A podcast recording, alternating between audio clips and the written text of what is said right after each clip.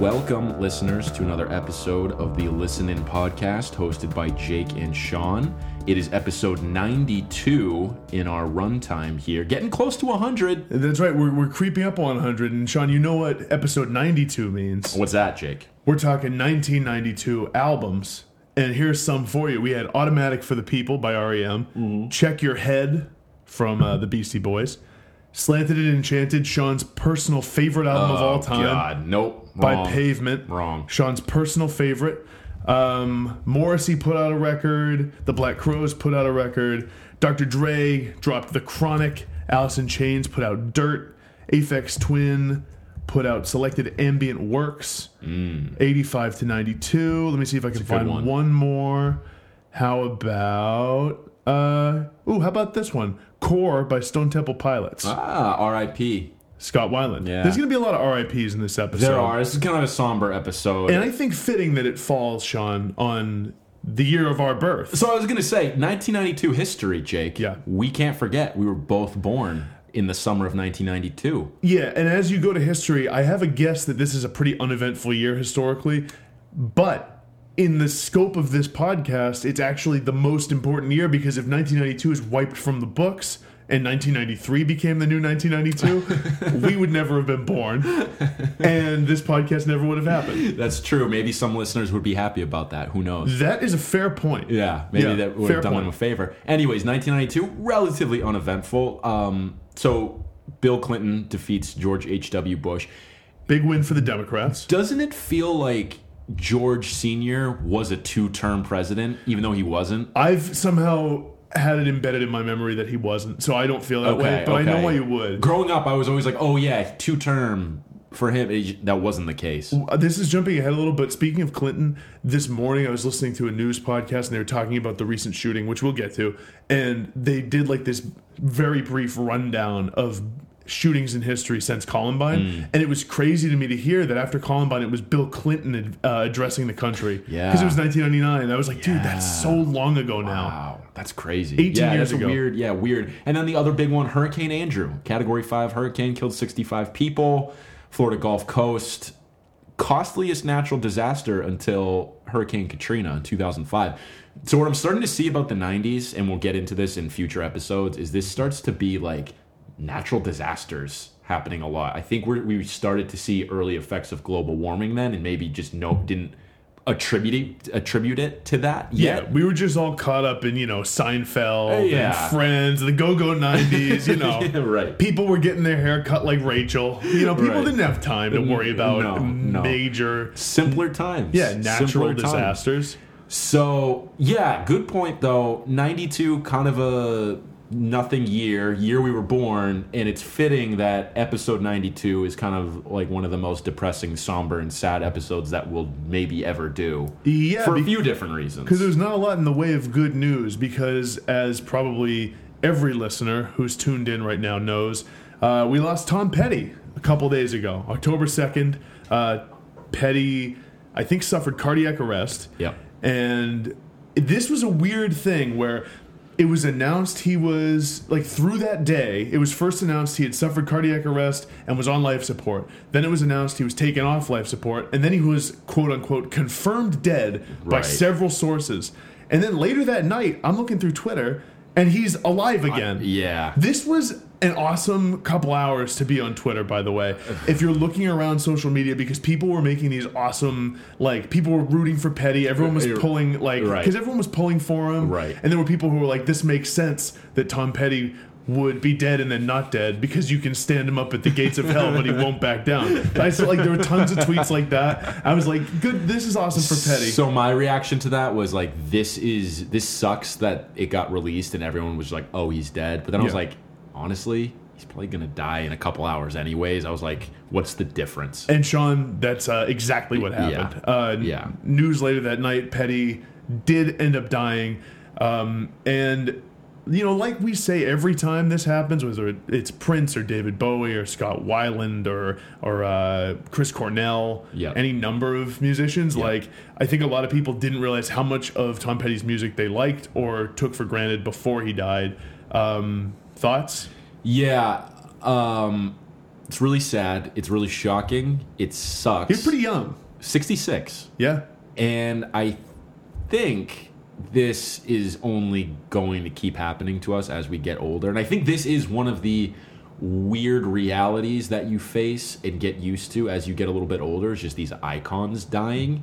And it's not really something we were conscious of or had to deal with a lot when we were younger. Sure, celebrities died, but we didn't really have the context for them and didn't Have, have, a lot that- of time with them. or an emotional connection to them. And when we look at Petty or we look at any of those other artists you mentioned, like we have an emotional connection to them in whatever way. Maybe you weren't the biggest fan, but maybe someone you knew was, or you had heard those songs in passing, or whatever it was. Someone as big as Petty, you're going to have at least some kind of connection to.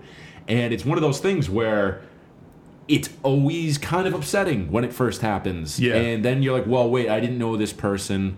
But everybody around you has some kind of connection and some kind of reaction to it. Like people at work who usually I just talk about work stuff with. It's like, oh, did you hear about Petty? Because they know I'm like a music guy.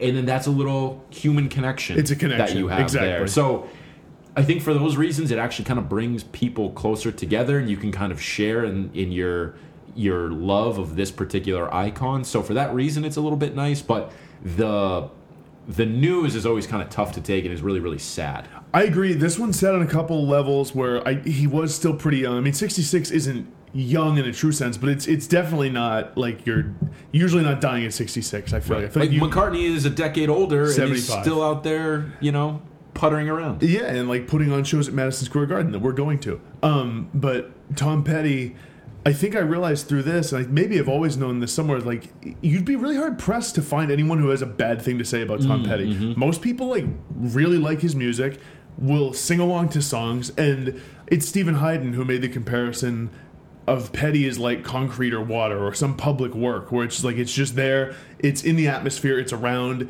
you probably like it but you don't think that much about it because you've always taken it for granted like how many times have you heard free Fallin' or i won't back down Right. or american girl or mary jane's last dance on the radio Or how many times have you heard American Girl in some piece of pop culture? Yeah, Whether it exactly. be, I can, I can, off the top of my head, I know it was. It's been in a, a bunch of TV shows. Scrubs being one of them. I love Scrubs. Big shout out. Uh, that was in an episode of the same name, American Girl, and uh, famously in Silence of the Lambs as Yeah. well. So like it, it's there's that pop culture element of it too, where it's like he's so closely tied to a lot of these other beloved works that it's yeah uh, you're going to have some kind of reaction to this. quick note about american girl that i thought was really really interesting i and i maybe you knew this already but i didn't did you know that, that is the last track on that album Yes, I did know that only because I like learned that in the last two days. i think that's a really interesting Feels like an choice. opener or like one of those second or third tracks that's Yeah. like the big single. But I kind of like it because that's so different. Yeah, you never see a song like that last on an album. It is weird. And and the Strokes didn't they say they like ripped that off that opening that riff? yeah, that like rhythm is in Yep. last night. Yep. Um, and that's pretty much where the rip off ends. Uh, but he was, but Petty got kind of ripped off all over the place. Like Mary Jane's Yeah. Last Dance uh, is basically the exact same chord progression and rhythm, and you could argue lyrically uh, sort of similar to Dani California by the Red Hot Chili Yeah, Peppers. true. You can sing one, one e- like one of them over the other uh, up to the chorus. But yeah, man, I mean, like I think for me, Petty was someone where he is a great, great singles artist. I've listened to Damn the Torpedoes before. I listened to it a couple times in the last few days since he died, and that's a great album. Uh, but for me, it's always been this is someone I turn to. It's like every now and then when I want to hear one of these awesome songs, Yep. and it actually is crazy how deep his songbook goes. It is. like he has on Spotify. It's actually a little frustrating. Two I know. pages. I know. There's the Tom Petty page and there's the Tom Petty and the Heartbreakers page. The Tom Petty page has um, uh, the Wildflowers album and Full, Moon Moon, River. Fever. Full Moon Fever. I almost called it Full Moon River. And then Tom Petty and the Heartbreakers has all the other albums. Right. It's confusing. Every one of those albums, with some exceptions, has like at least two, if not three or four big hits. Yep. And his Spotify top 10 for both pages are loaded. Yeah, they are. Like Yeah. both Yep. are loaded. Yep. Uh, this was a dude who wrote a ton of just classic songs that pretty much everyone appreciates. You know what's interesting? I know basically all of those songs. Some of them I actually didn't even know were Tom Petty until today. Really? Other ones I obviously knew. I've never listened to a Tom Petty album in full on my own volition. The only one I have is Damn the Torpedoes. The only one I have is Full Moon Fever because my dad owned it and would play it all the time. My dad really Oh. likes Tom Petty. Other than that, I've never listened to a full album by Tom Petty. I feel like the, the cool thing about Petty too is he's relatively he's not offensive. No, one's gonna get yeah, bothered no, by his no. stances. He he seems by all accounts to be this like southern stoner, just sort of chill guy. Yep. And he's like, I'm gonna write a bunch of great songs Yep. and be in a great rock band. Yep. And play this Rickenbacker and just be like a fucking cool dude. Yep. Like I, everyone can appreciate Tom Petty. He's like, there's not enough people like him, There's not. There's really not. and, now there's one fewer. and, and there's one fewer. It's another big loss for the for the music world. Want to do our uh, Mount Rushmore of Yeah. Tom Petty songs? Let's yeah, do it. we Let's- don't no need to save it because No. it, it makes sense now. No, let's do it. You want to kick it off? Yeah, so this week, uh, in honor of, of Tom Petty, we're going to do um, our Mount Rushmore of Tom Petty songs. This was harder for me than I anticipated. Not because it's hard to pick four, but because it's hard to narrow it down to four. I There are legitimately, on a, on a given day, there's probably 10 to 12 options, like 8 to 10 options that I could realistically have in this. The ones I went with are Refugee, uh, which is one of I think his biggest hits, one of his best songs. It kicks off "Damn the Torpedoes." Uh, "American Girl," it's a, a classic. You can't go wrong with that song. I have "You Don't Know How It Feels," the song off of "Wildflowers," so a later track from uh, Petty. I've always loved the melody of this song, and there's the general vibe, the harmonica in it. I love. Uh, the vocal harmonies in the chorus, and then I have "Running Down a Dream," which is one where I could have been replaced by others depending on my mood. Like I considered "Don't Do Me Like That," I considered "Mary Jane's Last Don't Dance." do me like that. Yeah. Like, dude, I love that song. Yeah, it's a great song. Um, but I went with "Running Down a Dream" because that riff is awesome. Classic. And it was one of the first riffs I could ever like competently play on Oh, guitar. nice. That's so awesome. it, was, it was a big moment for me when I got That's that awesome. down because like that Yeah. sounds good and it's dude, it's really easy. Yeah. It's all in one string. You just Uh, walk it down. I could, I could hopefully play that. You probably- I think you could play it. That's awesome. Uh, so for mine, I have "American Girl." I think that's I think that's his best song. That's my favorite song by him. I think Um, you could you it's could kind of definitely the, make a strong argument. the basic pick, but I don't care. It's a great fucking song.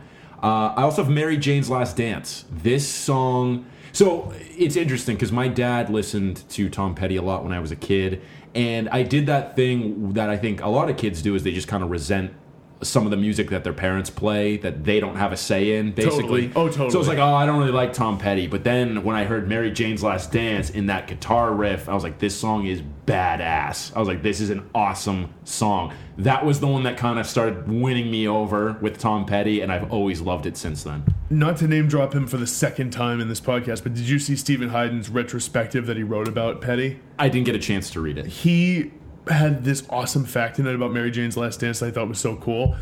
Evidently, when Petty was putting together his greatest hits album, he recorded Mary Jane's Last Dance just new as a new song and included it on his greatest hits before anyone ever knew so it. So cool because I was like, wait, what album is that on? I don't think it's on an album. That's actually fucking awesome. Dude, that is that's awesome. that's like uh, I called game. yeah, That's Petty calling his fucking shot. Yeah, it is.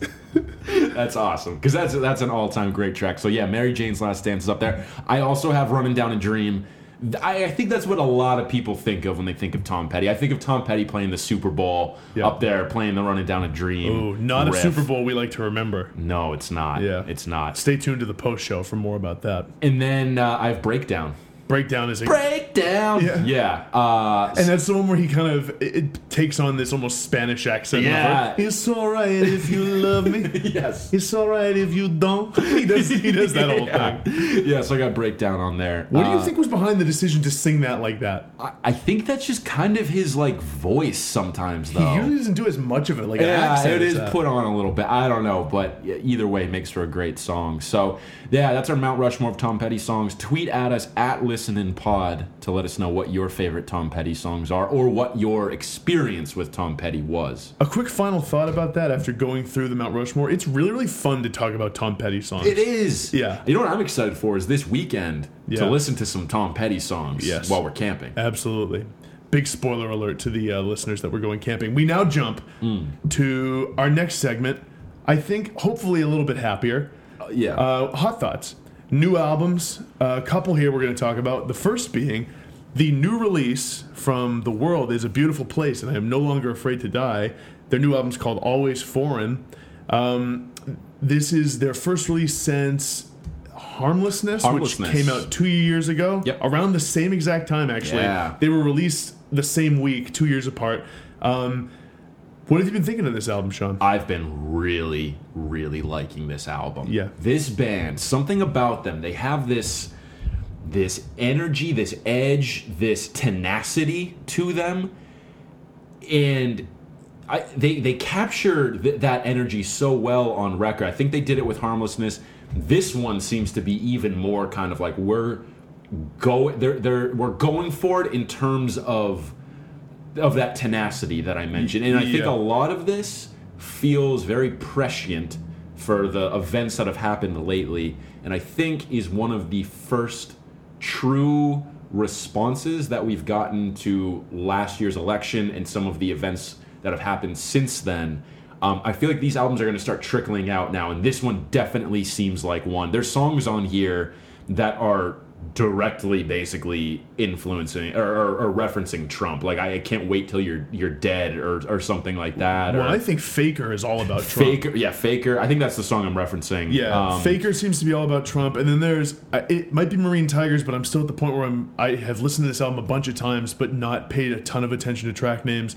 There's the one where he's like, "There's nothing wrong with Jose. There's nothing wrong with Moses." Yes. There's all this stuff about. Yes. Um, basically, there's a lot of overtones about illegal immigration and Yeah. like there's nothing wrong with these people. And, and I think Marine Tigers might be the one. It's directly about racism towards Puerto Rican people, Right. and that is right on the nose for what has been happening with you know the lack of hurricane relief or lack of empathy from Trump in terms of what's happening there. Even though he was like jump shooting paper towels at people, which felt like how the fuck was that even real? Like what what what was that? I I don't know. That was so weird and like insensitive. Like what the fuck? I don't want to go too far on this, but everything he's done with that has been insensitive. He's Yeah. like cracking jokes down there about how it's affecting the budget. He out called out the mayor of like one of those towns down there um, and just shit all over him. Was like these people like won't help themselves, and then goes down and pretends to be their friends. The anyways, savior, yeah. yeah. Anyways,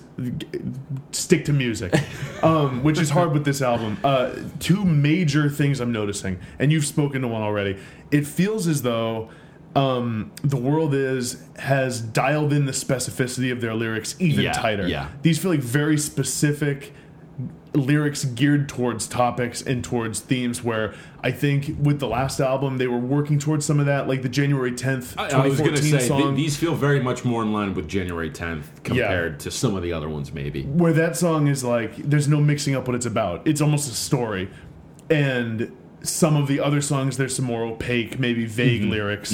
Um, I feel like with this one they're doing a lot of more specific things with the lyrics like for uh, for Robin as an example Yeah. or uh, or uh, yeah for Robin where he's talking about I assume Robin Williams or some artist because he's saying like missing an artist for the lack of their art is one thing like we we hate what they did but true grief is this other thing like I miss going with Steve to get whatever Right. chicken or whatever I miss going to the bar with this person and getting drunk on the clock Yeah. and he's talking about real loss versus the celebrity loss I that's the way I interpreted that song I have not because still, I and and that's a point I wanted to make is the lyrics on this album are so dense and tell these really specific stories. It takes a long time to unpack that. It does. and I've just been doing it in dribs and drabs here and there. I'm like, oh, I know what you're referencing with this. I get that, and then try and work my way backwards. So for Robin is one of those songs where I'm like, I know this is about somebody dying and about like missing certain things. I don't know what the narrative is entirely. Yeah. so that's a really interesting insight into that, and you're probably right. on the sense I've gotten is based on the line "missing an artist for the lack of their art,"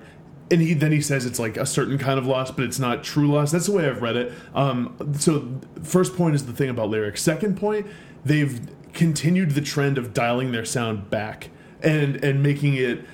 I don't think any less effective, but it's more muted, and I think it's more complex in different ways. Where um, on the previous record, there were there were more explosive huge like emotionally resonant musical moments. Like i can't uh, what's it called? I can't live here uh no that i can believe in anything or i can what's it Um, called later in the track list Yeah, I know you're. Hold on, I, I got it. there's one of you. a huge huge like crescendo near the end Yeah, yeah, I, yeah. It's uh, I, I can be afraid of anything. i can be afraid I, of I get that confused with I'll Believe in Anything by Wolf Parade. Me too. Both are like these. Yeah, and what i was also conflating it with is the first track off that album which i think is called i can't live there anymore you can't live there forever. You Yeah. can't live there forever. Yeah. A lot of not not a lot of preparedness on this episode. but what I'm think what I'm saying is there's shorter songs on this album. There are compositions that are less focused on like exploding in sound and having these big eruptive uh, not choruses even, but just moments. And they're I feel like they're more insular, sort of little moments that sometimes build, but they, I I feel like they're dialing back not only distortion but just like the big grand sound. It feels like it's a little tighter. Yeah, and what was really interesting to me was a lot of the songs on here are just a lot shorter than what were Yeah. on the last album. Like it starts off with a song that's two and a half minutes, second one's two and a half minutes, third one's three minutes, and it's just it's a very quick kind of track list. It's and you kind of start to fly through, and it's a little bit different because we had some of those longer songs on the last record. Speaking of that complexity though, and how they're really kind of going for it and, and dialing that in, I guess the last song, Infinite Steve, was originally written for harmlessness. Oh, really? Harmlessness, and they it was like too complex and like it was like too hard. So they're like, we're gonna shelf that. Oh, We're like gonna- too hard for the band to learn. yeah, we're gonna revisit on on another record, and it ends up here. So that's really interesting too. So I think musically, compositionally, in terms of rock bands right now, World is Beautiful Place seems to be one that is really pushing it in terms of what a rock band can do and kind of put together in terms of song structure. It's like it's very complex. It, they seem to be one of the few bands that are really pushing that in a new, different way. They're definitely up there. It's one of those bands that makes you wonder if you're trying to listen to it, like how would you even write this? I How, know, like how would you go like where do you start? Yeah. Do you start with like a riff on the guitar and like you sing some melody over that and then the band kind of builds off that? There's also some cool instrumental flourishes that maybe were there before but I feel like I haven't heard much of like there's some horns on this album. Yes. Some sort of like chaotic horns that remind me of um, that track on Helplessness Blues by Fleet Yeah, Foxes yeah. um, or like the national anthem by Radiohead. Right. Like chaotic Yeah, at the end of are- Marine Tigers, there's Yes. there's some, and it's awesome. with yeah. some dissonance and some Yep. Sort of that, that brings I, I think it brings from this mood of chaos Yep. at that at that moment. Yep. Um, really, really cool. Yep, I totally agree. And, and there's also some nice like keyboards and synths going on in the background that Yeah. I think are a lot more noticeable here than maybe they were on on any other past release. I, I want to ask you about kind of how this band is discussed or covered in the realm of indie rock, emo rock, and just music in general. So Pitchfork, Ian Cohen reviewed it for them Gave it an eight. got it an eight. I, I think they've upped his ability, his his They have. highest threshold. They're like, you can't give it a best new music. You can give it as high as an eight, and that's kind of your range. So he's like, all right, any bands that I love, Sorority Noise, World's a Beautiful Place, I'm just giving an eight because I can. That's that's what I thought too. And like, I think that's cool. However, I think this band is still just kind of not talked about. Leading up to this album, didn't really get talked about at all by anybody. And Yeah. it kind of snuck up on everyone, much like Harmlessness did. Like, what what is it about this band that no one wants to talk about or acknowledge? I think there's a couple things. I think one, it's they don't come across as approachable. Once you listen to "The World Is a Beautiful Place," especially this album and the previous record, you realize that it's actually pretty accessible and it's really really cool. But they don't come across that way. You look at them on Spotify or something, and there's this huge album title Yeah. where like their picture of them is it's these nine members of a band Yep. and like are they a screamo band or aren't they because their first album seemed like it was and like what even are they as a band I- i just feel like they're sort of confusing to people i think that in some ways people don't really know what to make of them because they've progressed a lot musically i never loved that first album by them i listened to it a couple times there's some really good songs on it but their most recent ones they've they've dialed a lot of what was their sound back then sort of back and I feel like they've changed musically somewhat. So w- which one are you talking about? Are you talking about whenever, if Yeah, ever? yeah. Okay, so I think they've had other releases that were technically before that. Oh, okay. Um, like formlessness, formlessness. I think was technically like their first release that got re-released Oh, okay. last year. That's right. That's true. and then I always think of they that had as this other one called "Are um, Are Here to Help." Basically, uh, it's it's I think it was a split potentially. So they're a band too that I think is hard to nail down exactly what their discography is and what the sequence is, which I think is another reason that could make them harder to get into. I think whenever, if ever. Actually starts off like the okay, this is Yeah. this is that iteration of the band. That album's actually really good. I would i would encourage you to go back and listen to that. There's some great songs on there. Um, like uh, gig life is is a favorite of mine and heartbeat in the brain is another really good Heartbeat one. in the Brain is- i would a- go i would revisit that and i think you'd be surprised at how similar it is to the sounds on harmlessness harmlessness and always foreign i think it falls right in line with that same thing so. I get the sense from when I listened to it that it was a little more intense. It might be, but it's still. I think the bones of what they are are still there. I would. I it- that one uh, is considered one of the flag tent uh, tent pole releases of the emo revival. Although Oh, this yeah. is the, this is the other conversation I wanted to get into was I don't know how much I actually associate this band with some of the other acts in that emo revival. Like this band, I. I tr- think of differently than like Hotelier Yeah, or and- Modern Baseball or any of those bands, and, And- they get lumped in. But I don't know if that's totally fair. Well, what I the way I've always sort of felt it is that I think they've progressed away from that sound more since um, whenever if ever. I feel like then they were more in the vein of an emo band, and I think they've progressed to a point where now you can still call them that because there's things they do that are hallmarks of emo, but all in all, they don't really sound a ton like an emo band to No, me. I, I honestly I think with Always Foreign in particular, they kind of transcend genre because they're doing things that are just like, oh, that's like a punk punk song. This is like a pop song. This is like a prog rock song. Like they're doing a lot of different things on here that I don't think it's easy to box them into a genre, and that could be one of the reasons why the larger music press is kind of like, eh, I'm not going to touch this. Yeah, you know? well, like for every reason, they, they come across as inaccessible. Like whether it's their name, how many members they have, Yeah. how do you tell the story of this band? right. When, like, There's no easy narrative here. what are they about? They seem like they're pretty private, Yeah. not willing to. You know what I mean? Like I don't feel like they give a ton of interviews or whatever. I don't think there's a lot written about them.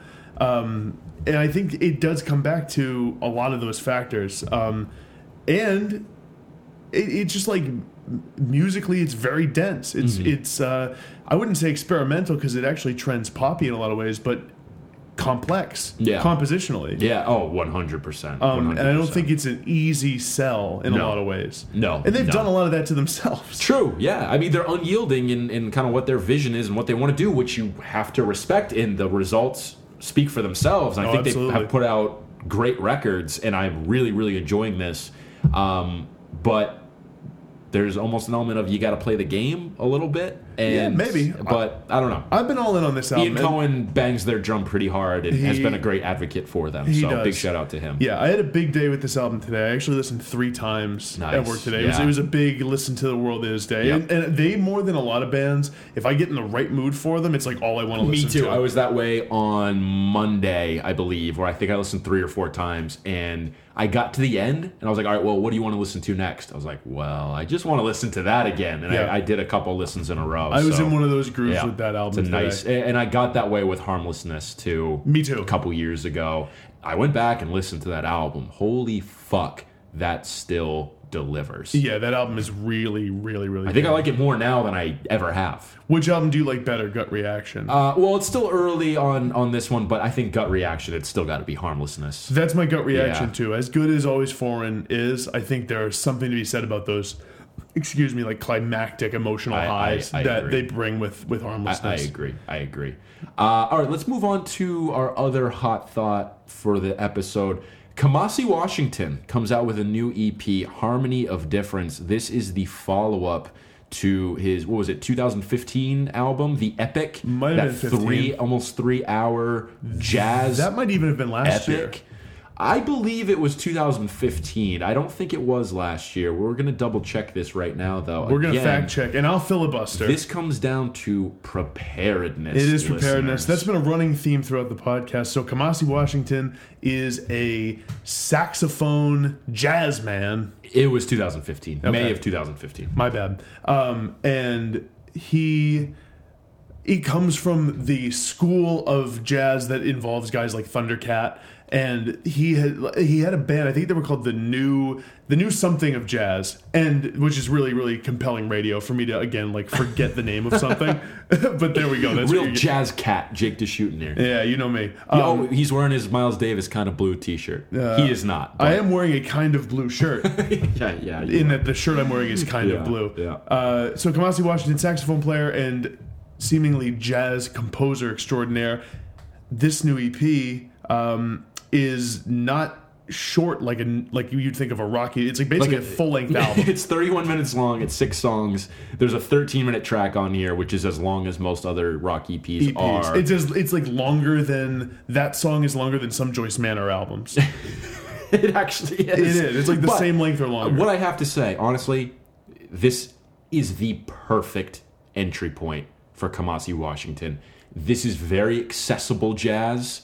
This kind of runs the gamut of a lot of different styles, I think, almost, where it's like you get a little bit of this, a little bit of that. And it's short enough where you don't need to spend three hours listening to the entire thing. You can just kind of get a taste, move on. This is the jazz that I love. I've been loving this EP for that reason. And for reference listeners, Sean is not over exaggerating because the epic was literally three hours long. Yeah. It was three hour long albums strung together. I had a little bit of a run with that album, but it was hard to string together too many listens. you? Because again, it's three hours. So you listen three times, it's already nine hours. Right, You've listened to that record. Um, I've been really liking this too. It's it's actually really catchy for a jazz Yes. album. There's a lot of little returning motifs that he comes back to. These and I think what I noticed today uh, for the first time is in that last that final 13 minute track, he's actually bringing back all the motifs from all the different songs into one big track. Did not realize that, and that makes me like that song even more. That was always my favorite on here. Yeah. Truth was always my favorite. I like that even more. and I think the reason that you end up liking it by the time you get there You're, you're primed for it. he's laid Yeah. the groundwork. Oh, you've heard this little bit here, you've heard that little bit here, you've heard the da da da da da da da like over and over at Yeah. different points. Um, there's some really really cool things they're doing with this album, and I, I love that we have people like Kamasi Washington actually. To use a phrase you used earlier, beating the drum for jazz here a Mm. little bit, um, and you know he, this is a really good album, and I think it could be one that gets hopefully some small subsection of people into jazz a little bit because I've, I've been really really digging it and like you said it, it is a good entry point when the epic is hardly accessible at all given its Right, length right. I mentioned my dad earlier, big Tom Petty guy. He also loves um, Herb Alpert in the Tijuana Brass. oh okay So I was like, you know what? I'm gonna send him. I'm gonna tell him that this is. I like this jazz record, this EP. It's been getting great reviews.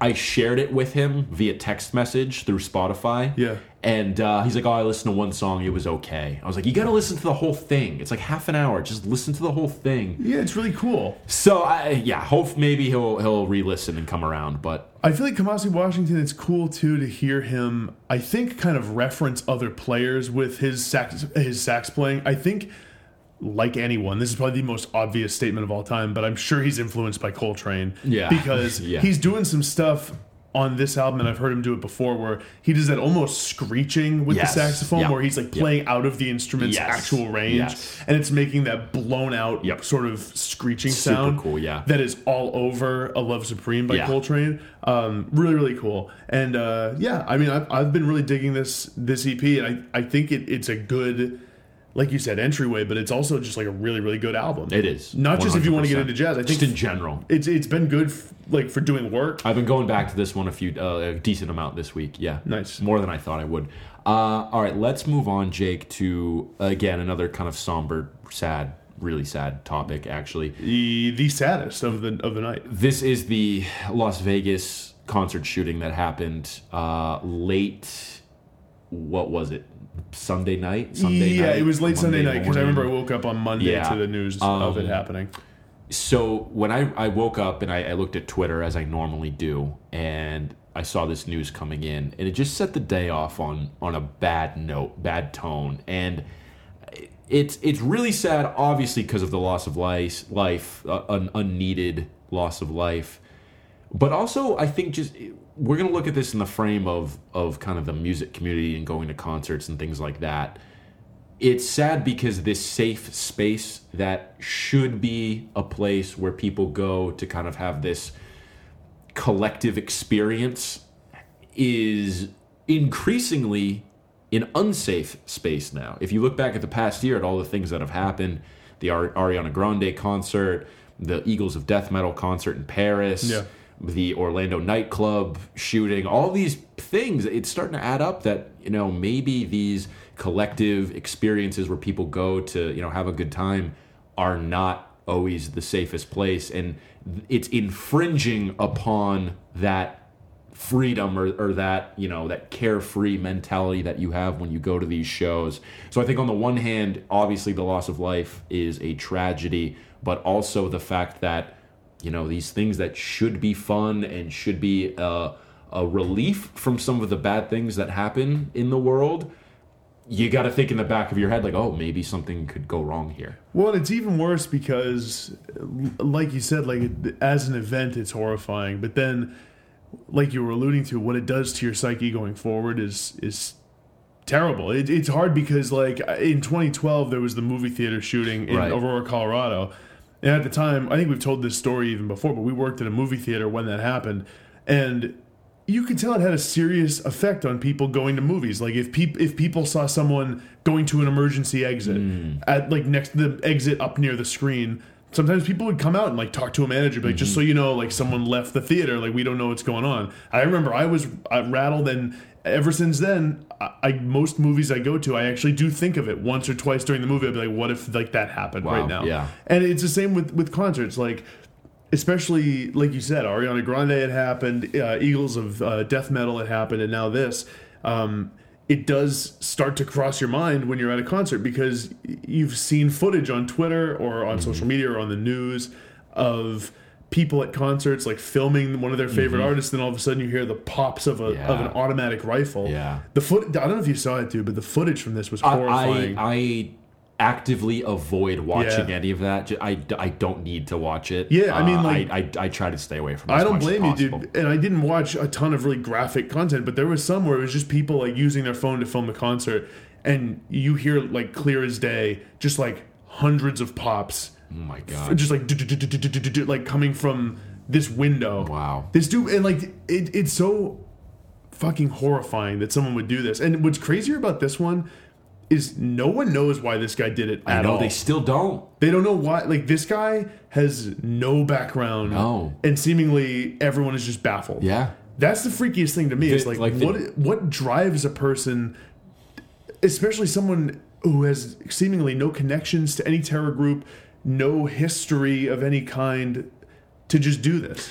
And there's bigger conversations here about, you know, policy changes in terms of mental health or gun control, or even Yeah. just the way that people, Much bigger conversations. the people are, are framing this. Where I think we see a lot of the time when a white person does this, Yeah. it's oh he he's a mentally unstable lone wolf, and there's a reluctance to label him as a terrorist. Well, and I think the thing is, is like in this case, that like that is true. I think on the whole, I think in this case, people are really like, no, like we can't find anything with this guy, and right. that's sort of what's really Right, weird about this case right. is like. There's no seeming connection to any cause or any philosophy. Right. Well, yeah, and I think, like I said, there's bigger conversations about other things unrelated to to music or that we really can or want to address on on our humble music podcast. But Totally. I, I think the conversation about you know the this is going to be in the back of your head when you go to a show, and we're we're going to talk in a little bit about how we're going to the National tomorrow to see them and. uh you know, has this been something for you where if you go to a show, do you think about this or actively worry about it? Because I personally don't actively worry. No. However, when I am in a big crowd like that, I do have these almost passing, racing thoughts of, oh, that could happen here. That's weird. And That's I'm like, oh, I find myself being in a situation where that could easily happen. That's exactly what happens to me. I no, I don't actively worry, and I probably tomorrow when we go see the national, it'll cross my mind, and I'll just kind of quiet that because it's there's, Right. the odds obviously are in your favor, and there's Right. no sense worrying about it. Um, but I have sat in my like college library when I was in college, or movie theaters, or music venues, and had just like had it run through my head and thought about well, where would I go?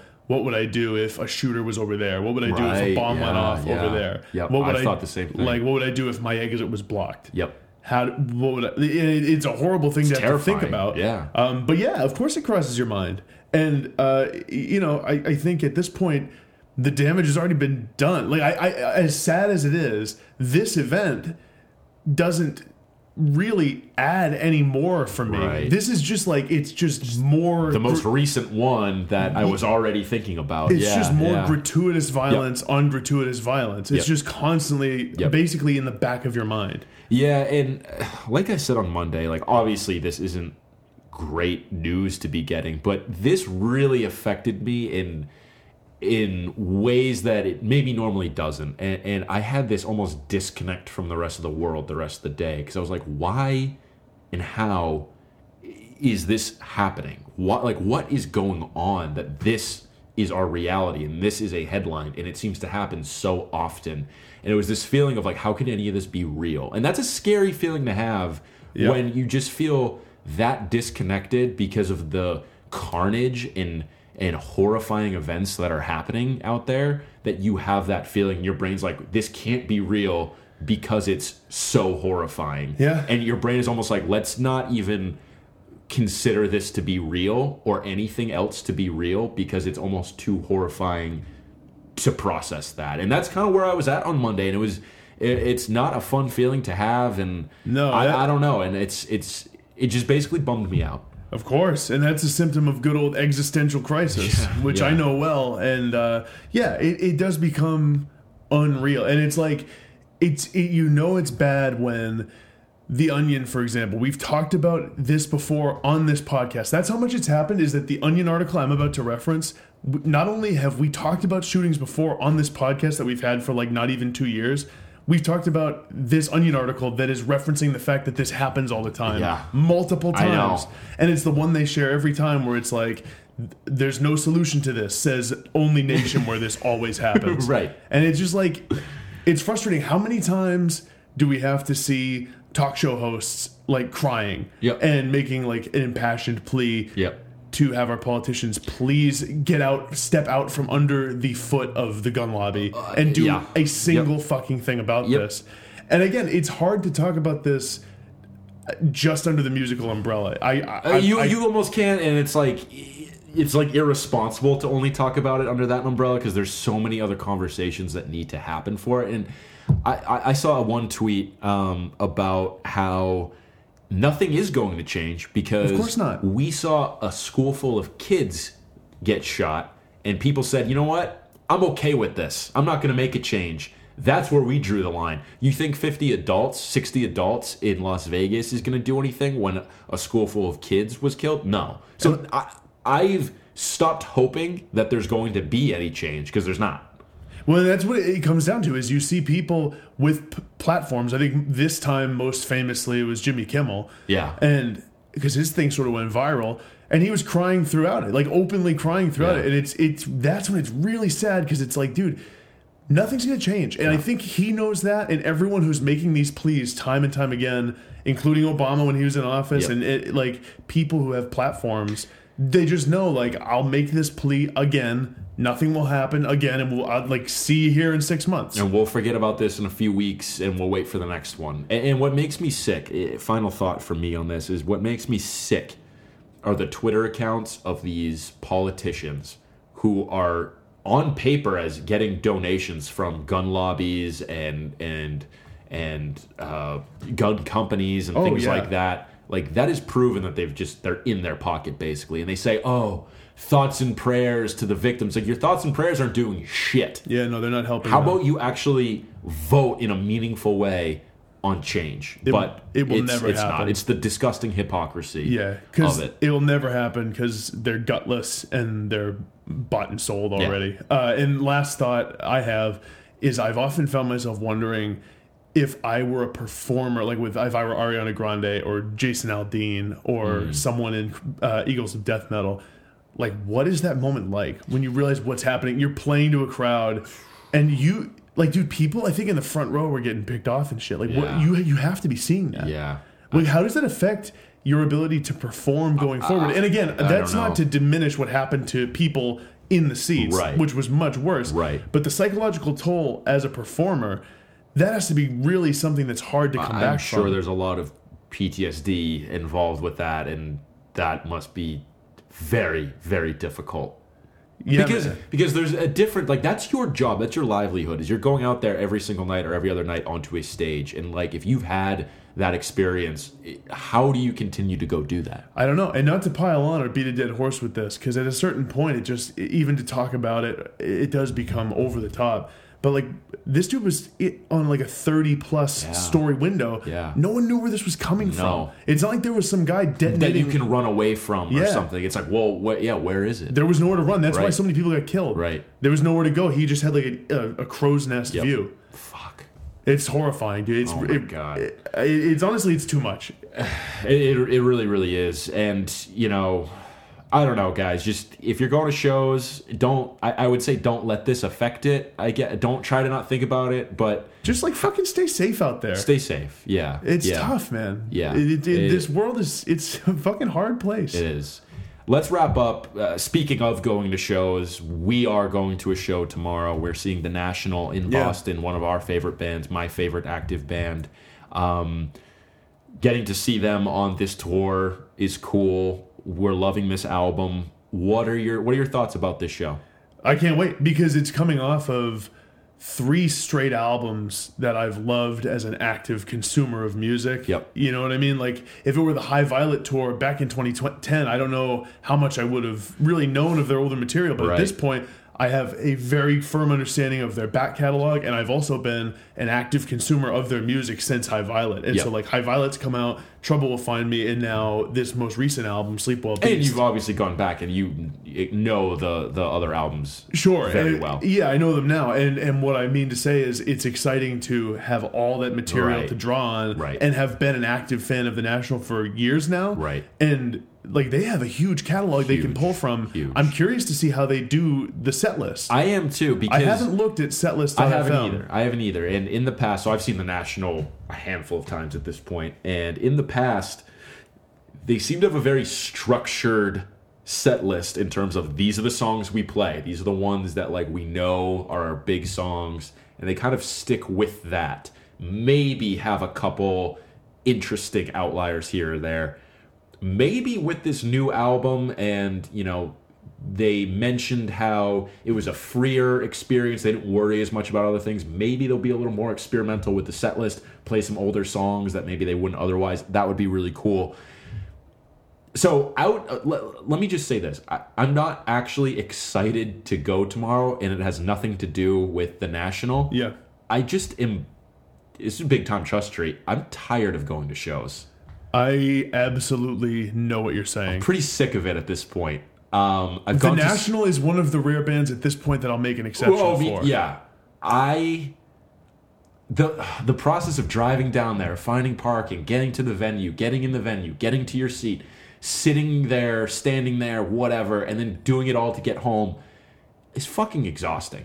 It's tiring, and if you live in a city where you can just sort of walk or like leave your apartment and take a bus or a train to a venue, th- that's not the experience we're having because, like we've talked about before, we live in Manchester, New Hampshire, which is a dearth of culture. There's nothing happens Right. here, so we can't. We don't have that experience. We can't walk ten minutes to a show Right. and see the national. It's always, no matter pretty much where we're going, forty-five minutes to an hour Yep. drive. And I, uh, I know that some people might say like, "Hey, I'm from like the Midwest, Right. And I drive two, three hours to see a show. So whatever. But I agree with you. I'm tired of that routine. The National is a band where I am willing to make the effort. I'm excited to see the show. And it's been long enough now since I've been to a show. Uh, well, no, we saw Paul McCartney weeks ago. Yeah. But that was another one where it's like I am really just excited for Right. this. And that's what I mean is I got to kind of pick my battles at this point. I can't just be like, "Oh, I'm going to go off to this show that I'm marginally interested in just because I want to support the artist. It's honestly like, no, going to shows is tiring and like sort of overstimulating in a lot of ways. I need to really pick my battles and do ones that I really, really want to see. Well, and as we've listened to more music and gotten into more bands, there are more shows to see. Yep, exactly. Every week, Yep. if, if we went to every show of every artist Yep. we really liked that came to Boston or Portland, we'd be at a show almost every and week. we'd be broke. Yeah. It'd be too much. It'd be too much. But yeah, man, I, I'm also I'm just excited to see the national and see Matt Berninger up there mixing weed with wine. You know yeah, he will yeah, be. Yeah, yeah. Um, you know, it's always a good show with him. Yep. Um, and yeah, man, I'm excited to see what the set list is all about. I, I expect a f- obviously a fair dose of Sleep Well Beast Yep. mixed in. I can't tell you how much I've been loving that album, man. it, it, it's More it's amazing. even since the podcast. That Yeah, oh, me too. it. Me too. Um, do you have a sense of where it might land on your end of the year rankings? If I were That to- we're, we're gonna have to sooner rather than later. We got to put those together. Like we're like two months away from our end of the year episode, basically. We are, and I uh, wouldn't it be interesting if that somehow coincided with 100? It might be close. It's to be gonna- honest with you, it's it's gonna, gonna- be real close. It's gonna be close. Especially since we we skipped that week in there, that might make it line up. Yeah, I think we're gonna be getting to it about Yeah, early December. especially if we we might take another break for Thanksgiving week too. Like who knows? Possibly, might- or we'll do like a quick one. I think we did last year. Uh, I have a feeling. I think I could safely say it's it's a top five album. Oh, it's definitely a top five. It's I definitely could a very top. safely say that. Right, right. It's, it's the top three. It's honestly a matter of where it falls in the top two. To be honest with you, it's between that and, and Father John Misty. For Now me let me right ask now. you this question: What has happened with a deeper understanding? Josh, Josh, big friend of the pod, had the best analogy for this on Twitter. He talked about how uh, Sleep Well Beast is who you marry, and then uh, deeper understanding is like a fling. You know, like it's who you bring home to your parents versus who you don't, and deeper understanding was definitely that. It's still going to probably be around that top five, somewhere, definitely top 10, but it has not provided the sustained listens that other albums have. Here's where I'll argue in a deeper understanding's favor as someone who I who also likes the Nationals album better. I think what is tough with that album now is that we did have that sustained thing, but it was with just half the album That's that he released as That's singles. true. It was with Pain and it was That's with true. Thinking of a Place and uh, It's strangest, Strangest thing. Thing. Yeah, yeah. That's a that's a great point. So you gotta you almost have to treat it differently. Because yeah. Thinking of a Place has been. I was more into that song two months before the album came out than I ever was when the album came Right. out. Because I already listened to the song like 40 times Right. when the record came out. So by that time, I had already had my fling with exactly, Thinking of a Place. Exactly. And I Yeah. heard it so many times that by the time that album came out, it was in almost in one ear out the other. Yeah. Not in a terrible way, in a way where I was like, I know this song inside and out. Right. I've heard every nook and cranny right, of this song. Right. So yeah, we talked about how that was probably to the detriment of the album when we first talked about it on the pod. I think even more so, it's probably to the detriment of how we view the album. But I'm going to take that into account when I make Yeah. my end of the year rankings, and I'm I'm going to look at it as the year as a whole. And oh, I loved this song earlier in the year, that's part of this album. So it's still going to rank very, very high. You know what's really interesting to me to think about is uh, I don't have any idea where. Do you remember what was my number two slot halfway through the year? Yeah, it was like fucking Foxygen or something. Nope. No, no, no. I'm just kidding. It wasn't. Uh, but yeah, it was um, uh, Alex G. Yeah, Rocket by Yeah, Sandy Alex yeah. G.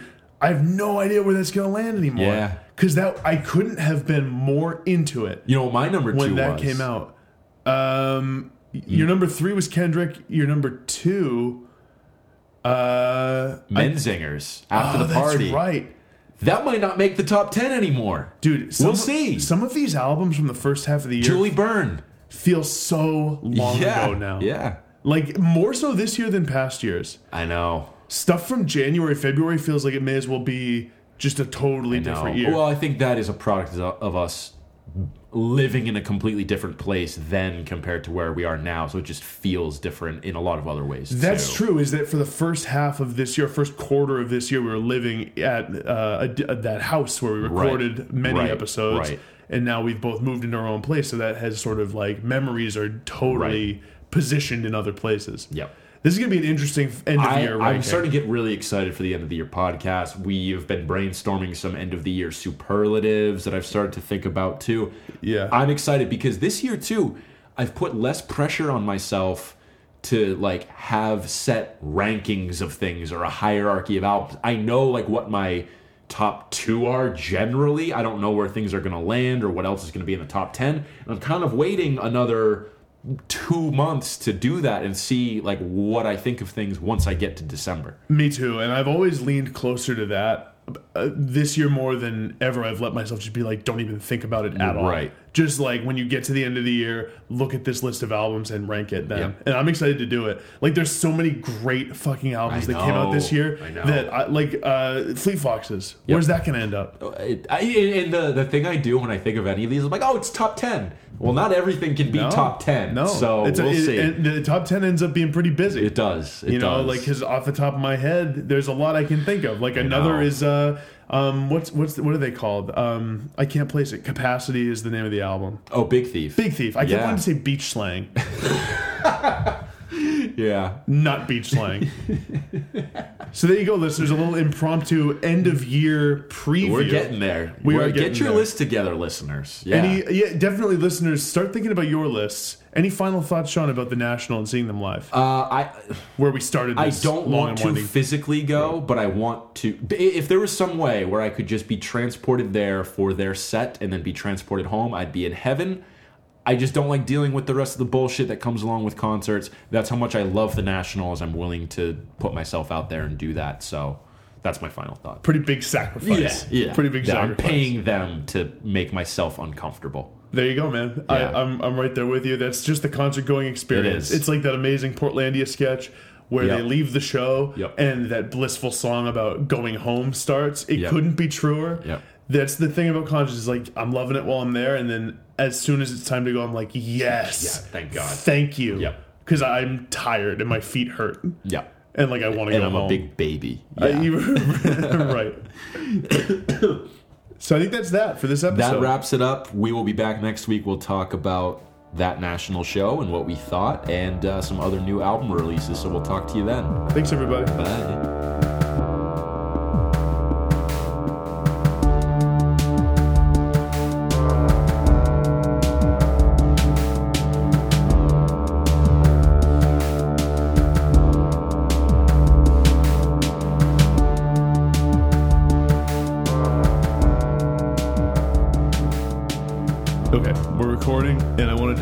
Wanted to bring up to you, Sean. Did you see that they're doing a Wes Welker, a football life?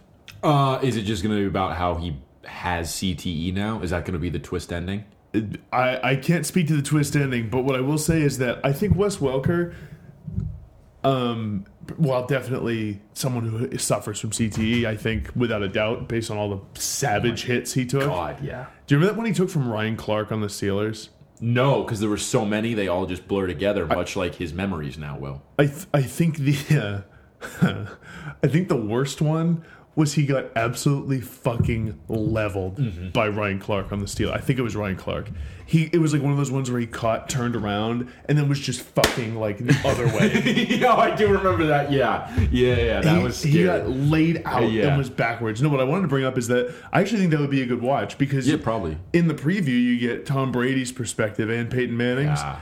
and Wes Welker's this interesting figure where like he was on the Patriots during some of their best years. Yep. Never won a Super Bowl Never with them. won the big one. then went to Denver, had that amazing offense, amazing year. Yep. Didn't win the Super Bowl. Yep. He never won one, but he is this really influential player He was on the two best offenses of all time, statistically. and didn't win a Super Bowl. right.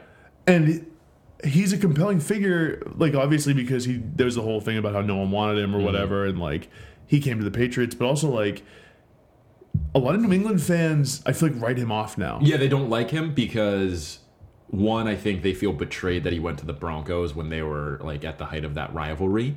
i think that's stupid and the fact that he you could say he dropped that pass in the Super Bowl, even though I think Brady didn't throw a good ball. it was just on both ends they both kind of fucked up Yeah. brady overthrew him a little bit and dude welker that's a tough fucking catch Really for someone tough. with not a lot of length Really tough. he was diving backwards away from the ball off his route and like he dropped it. like that happens. And I think the other thing with Welker is he reminds Patriots fans of yes, great offenses and great seasons, but also of the weird in between time where we lost two Super Bowls. And Yeah, I think he they does. almost resent him and those teams for being like almost too offensively focused. And there's this weird subconscious thing, at least I know I have it, where I'm like, oh, like, yeah, they, that, those teams could never win the big one, even though I know it's stupid and there's lots of other things that go into it. I, I'll go to bat for Welker, dude. I always liked Welker a lot. I'm not gonna lie, I like him less now than I did before. I think that it, it- it's, it's like, not fair, but No, it's like you said. It's not fair, and uh, like, dude, I think Welker was fucking awesome. he was, he was. And I, if my rational brain is taking over, it's yeah, Welker's amazing, all time great Patriot. My irrational brain is like, ooh, Edelman's the better you. I don't think Edel, you could make the argument Edelman's better, but I think the numbers would actually bear out. And, and and the whole reason my rational, my irrational brain says that is like, well, Edelman's won two Super Bowls. That's exactly what I was thinking. I think what's happened is that Edelman is this proxy for Welker in the Patriot in Patriots fans' minds, where they're like, "Well, now I have this scrappy He's- slot receiver Yeah, who I can he's everything for." Welker should have been. Welker was the finesse guy who could never really didn't have the grit to get it done. Edelman might not be as might not have the finesse or the sexiness that Welker had. Might not put up the, the as big of numbers, but he's gritty and he gets it done. That's like the irrational response. I mean, there were a couple of years where Edelman put up similar numbers, but I, Right. I mean, like he basically just took Welker's place. Right.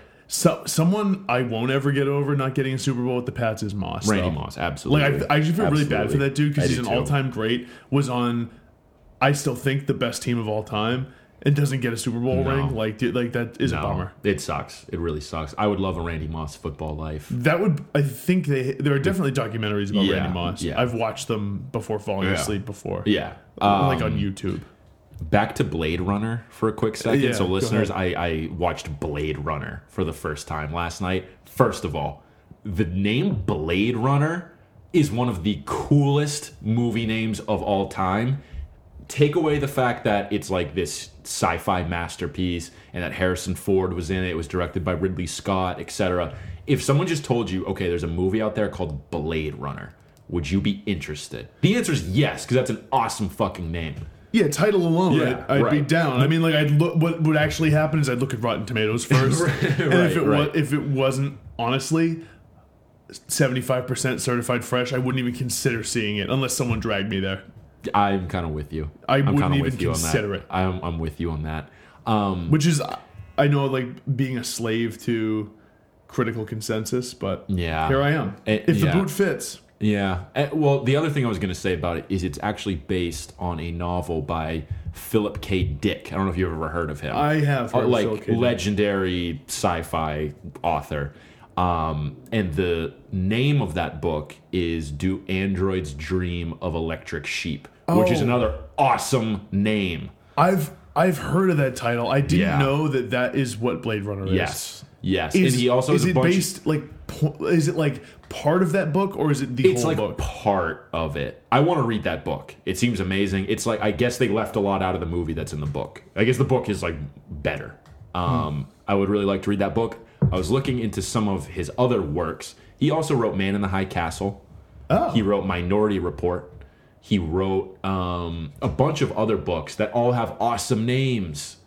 Yeah, aw- dude, awesome names is a big it's a big deal for me. So, uh, from what I understand, he's like a legend, and all of his books are awesome, and all have like these really interesting ideas that talk about just like human elements and like what it means to be human and, and shit like that. So, really, really interesting. A lot of his stuff has already been turned into either like movies or TV shows or, or something else. I think people like he's the next dude where like or I mean it's already happened, but uh where people are just trying to get the rights to all of his stuff and turn it into movies or TV shows. When was he alive? I'm looking now. Oh, he died in 82. Yeah, he was. He wrote. 28. He, he was like 60s and 70s were like the height of his of his stuff. Yeah. I guess. Um, so yeah, things like um, His do you know what his middle name is? Kindred. interesting. Philip Kindred Dick. Wow. Dick is a it's a tough last name to get dealt. Yeah. No wonder he became this fucking like sci-fi writer. I know. I bet he could barely stand humanity after how much people made fun of his name. Yeah, like really cool names though. Uh, like, do androids dream of electric sheep? The man in the high castle, the three stigmata of Palmer Eldritch. That's a cool name. Um, a scanner darkly. I don't even know what that means, but it just sounds really Oh, cool. dude, a Scanner Darkly. They made that into a movie. Do you remember Did that? I, it- No. It's like that one with uh, I think Keanu Reeves is in it. Um, and it's like partially. It's in that weird, like part animated, part not animation style. Like, look, it. Oh, I yep. Yep, yep, yep. I know what you're talking about. Also, It you is know, you know what else? He he Total Recall is also his. Okay. Um, and the Adjustment Bureau. The Remember Adjustment- that movie with I- Matt Damon and uh, what John Slattery? Yeah, I saw that movie. I did too. That was at like s- the height of going to see like every movie at Cinemagic. I was like, Yeah. yeah, I'll go. I'll check this out. It was pretty good. Like not great, but it was decent. I thought that was a pretty good movie. Yeah. So yeah, I've been. I have so many other books that I'm. I have going right now that like I need to read. This will be, I think, after this. This might be my way back into fiction because I've been a big nonfiction guy Lately. for a while. Yeah. yeah, yeah.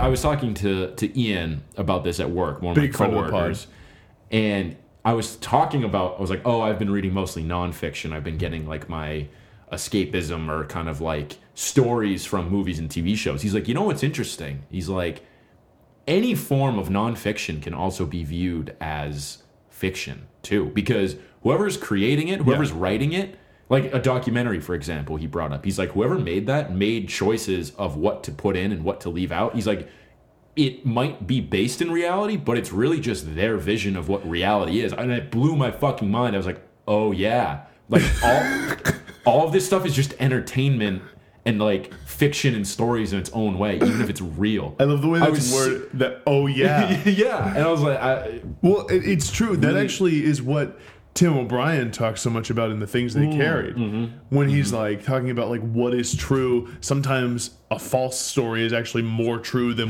what someone calls a true story. right. Because isn't it weird to think that so much of life we dictate based on history, but history is based on people's inaccurate and faulty accounts Yes. of what happened? Yes. Because your memory just plays tricks on you and makes shit up. Right, right. And that is a lot of what Blade Runner and Do Androids Dream of Electric Sheep is about about what makes us human and can we trust our memories? Because basically the premise is these androids have had false memories implanted in them to ah. make them think that they are human. And it's like, well, if that's the case, like how do we know that we're human? Right. And their memories, if you're an android, excuse me, would probably be too precise.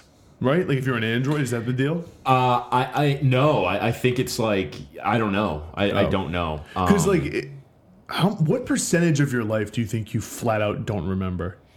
Has to be very high. yeah, Like think about like how many just regular Tuesdays do you remember? Do you re- does your I know. like you might remember moments, but like how many days at work just go un- unremembered? I think I read something somewhere that like you do remember those things, you just can't like access it easily. Well, and it would probably you'd need to have someone who thought something noteworthy happened bring it up to you, and then you'd be like, Be like, "Oh yeah, I do remember that right. happening." Because basically your brain's like that is not important and relevant information for your survival right now, so Yeah. we're gonna cast that aside. I think it is there though. I think you can access that. Right. It's yeah, that's a fair point.